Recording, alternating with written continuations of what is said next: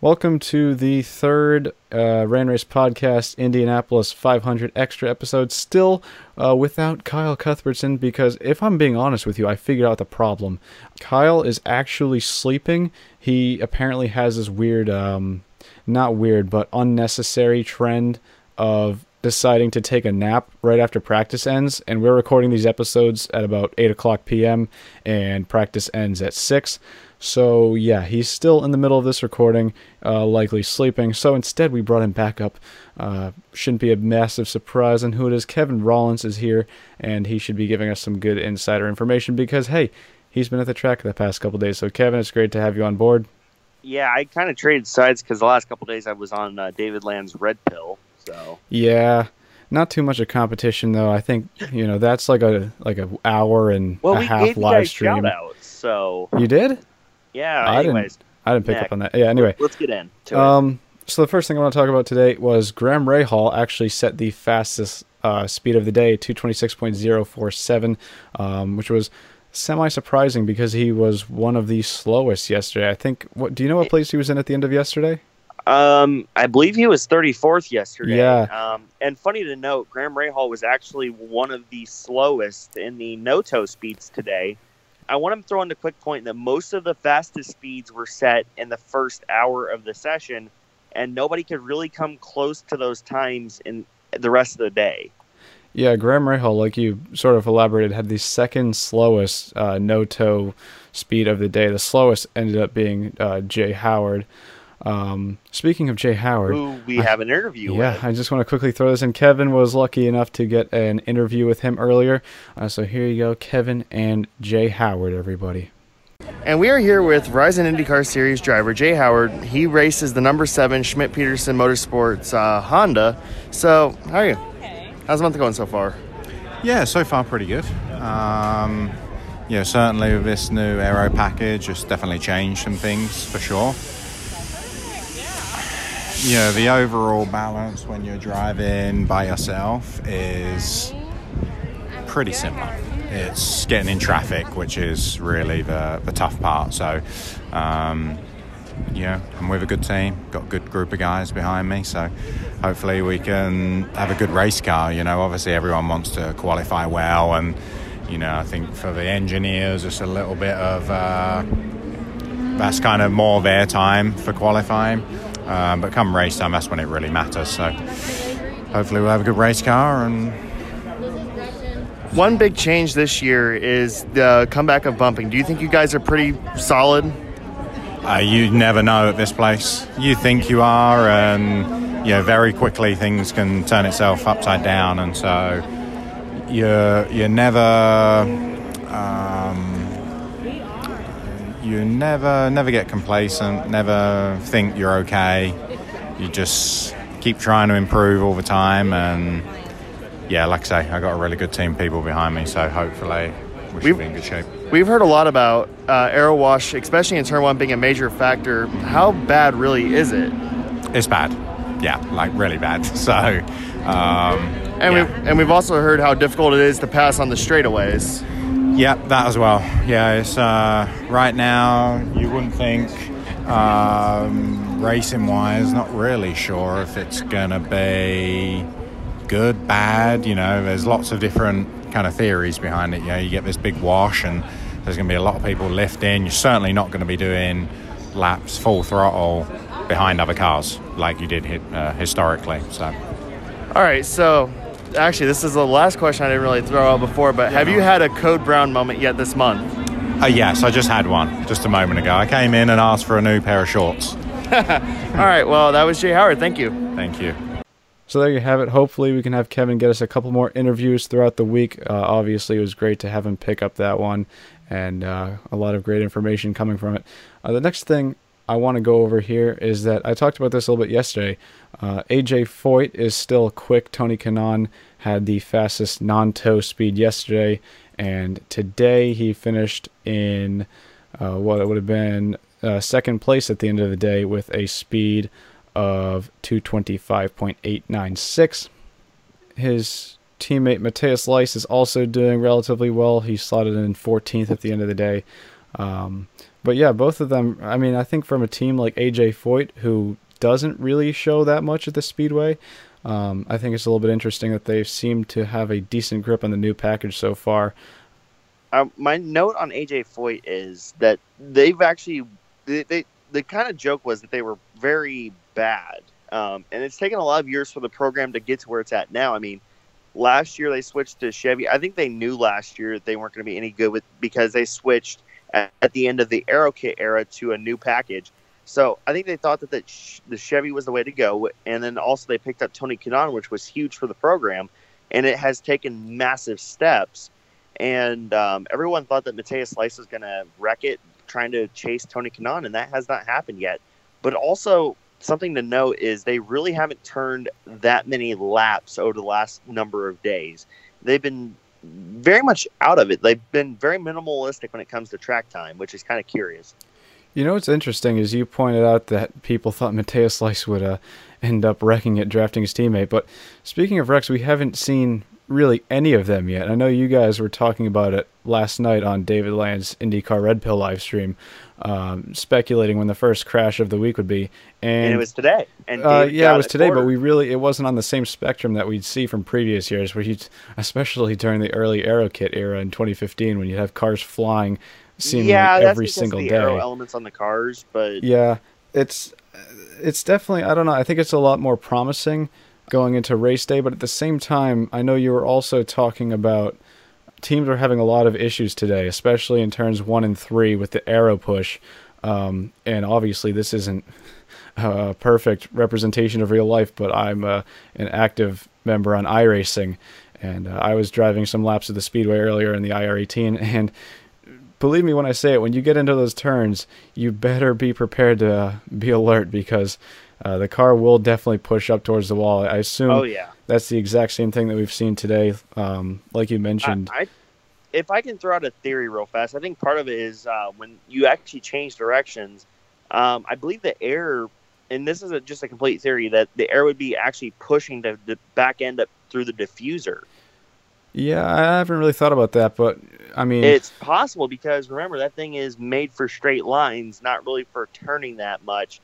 And I mean, also it was windy today, and we almost seen Graham Rahal Bennett a couple of times because he really got up there and he did a hell of a job not to crash. But then we actually seen someone crash because of the push. Um, and the North Chute actually, it started in the exit of turn three, but then it actually progressed through the North Chute turn four, and it was J.R. Hildebrand. Um, it did very minimalistic damage to the car. Uh, it just destroyed the suspension on the back. Um, however, in terms of bodywork, it was very minimalistic, and it happened with 15 minutes or so to go in the sessions. So that's when we had the really big packs, and literally everybody was going out at that time. Yeah, I think what we've seen so far in practice is a little bit of the organized team running. However, when you get into a race setup, it'll definitely be interesting to see um, what results we see, especially with this dirty air could end up being a little bit of a problem on race day, but we'll have to see. Obviously, they'll be running different aero packages on race day than they were today because you said today in particular there were a lot of teams trimming out, and like you mentioned a couple times already, the cars seem to be very difficult to handle when they're fully trimmed out, especially in turns uh, one and three. I heard that they were difficult to, when they weren't trimmed out, so that's kind of scary alone. But then you have uh, taking off that five degrees of wing, which is you know still a lot of downforce you're taking off, despite of how little the wing is and how little of an angle it really is. Um, but th- for sure, Schmidt Peterson trimmed out at least Hinchcliffe. Um, I know Helio was trimmed out there for a little bit. Um, of course, remember if you're wondering why they're not throwing down you know two thirties and all that, remember they do have the qualifying boost that they get tomorrow. So really the reason they trimmed out today was to get a feel for the cars when there's very little downforce on the cars. They're just trying to get a feel for it. Not just in the corners, but on the straightaways too. There were a lot of drivers saying it's very difficult to pass on the straightaway. And this is something that we speculated all the way back during our IndyCar preview. I think it was episode four of the Rain Race podcast. Uh, David Land, in particular, mentioned this that because the cars have a lot less aero pieces on them to create drag for you to slipstream up behind and uh, and get past. Um, I thought back at that time that we'd see a return of sort of the 2012-2013 DW12 drafting that we saw when we saw like a record number of passes back in 2013. But right now, uh, it actually looks like it might be a slight downgrade from last year in terms of on-track straightaway passing. Yeah, I mean, in happy hour in particular, we've seen some passes, but nothing like we used to. Most of it, you got guys like Sebastian Bourdais who are actually ducking down low on the back straightaway to let people by, um, because there's been very little passing, but at the same time, though, it's been very sketchy. Um, and I mean, they've been adding aero bits to the car, believe it or not, like little wickers on the um, on the flicks. But overall, the biggest thing that the drivers have been complaining about is once you pull out, you're pre- it's almost like a drafting situation here. And I think the goal of IndyCar was to eliminate those slingshot passes that we've seen with the aero kits. Yep. Um, but I think they've gone a step too far to where the, the cars can't actually pass at all.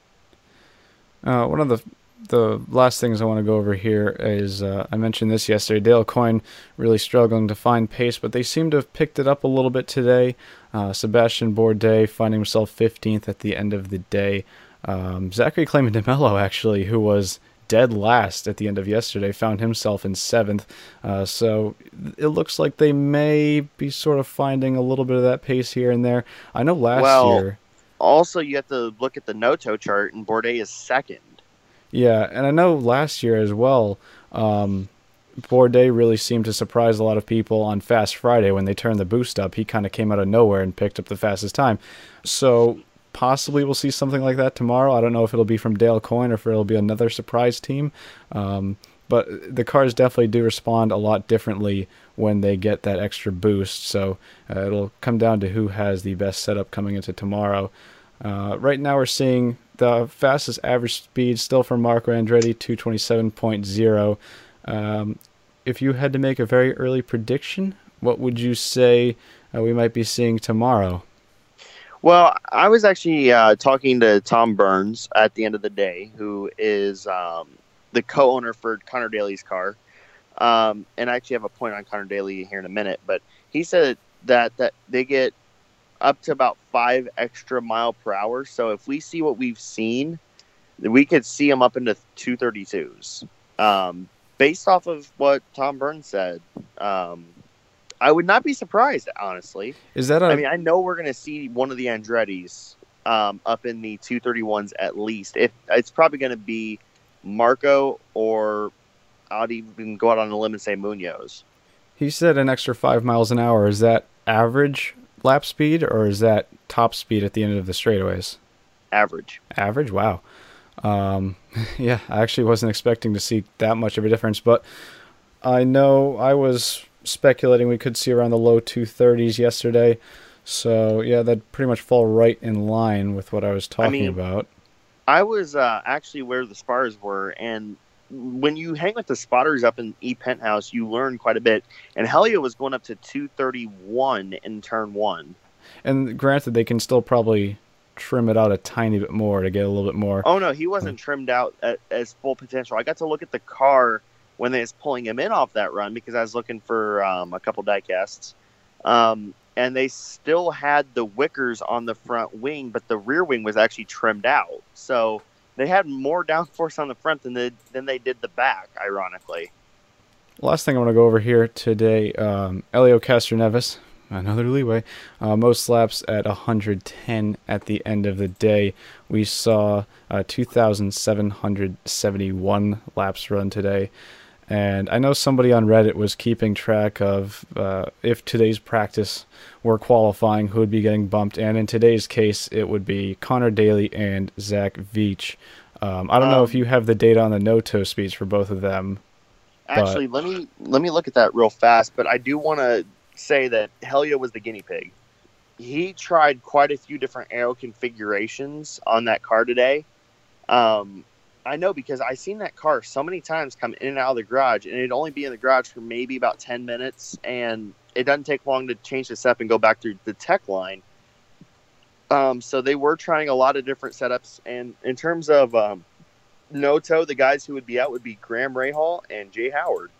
Jay Howard the slowest with no toe being 218.8. However, Howard did lay a good enough time for I believe like 14th or 16th or something like that um, in the toe in the overall or well in the overall for today. And speaking of Connor Daly, as I mentioned a couple minutes ago, I did speak to Tom Burns, who is the um, co-owner of Connor Daly's car, and he said that they are very confident heading into qualifying weekend that he will be in the show pretty securely. Now, again, I'm not going to hold my breath on that one. Connor is very happy with the way his car is right now. Um, however, he also mentioned that they really haven't trimmed it out, so that's kind of scary, especially if you're going to stick Connor on a on the track with um, a car he really doesn't know with extra boost that and he they haven't trimmed it out at all yet. But he did say that the team did a remarkable job transforming that 17 car from the 19 that ran on the Grand Prix track in the IndyCar Grand Prix on last Saturday.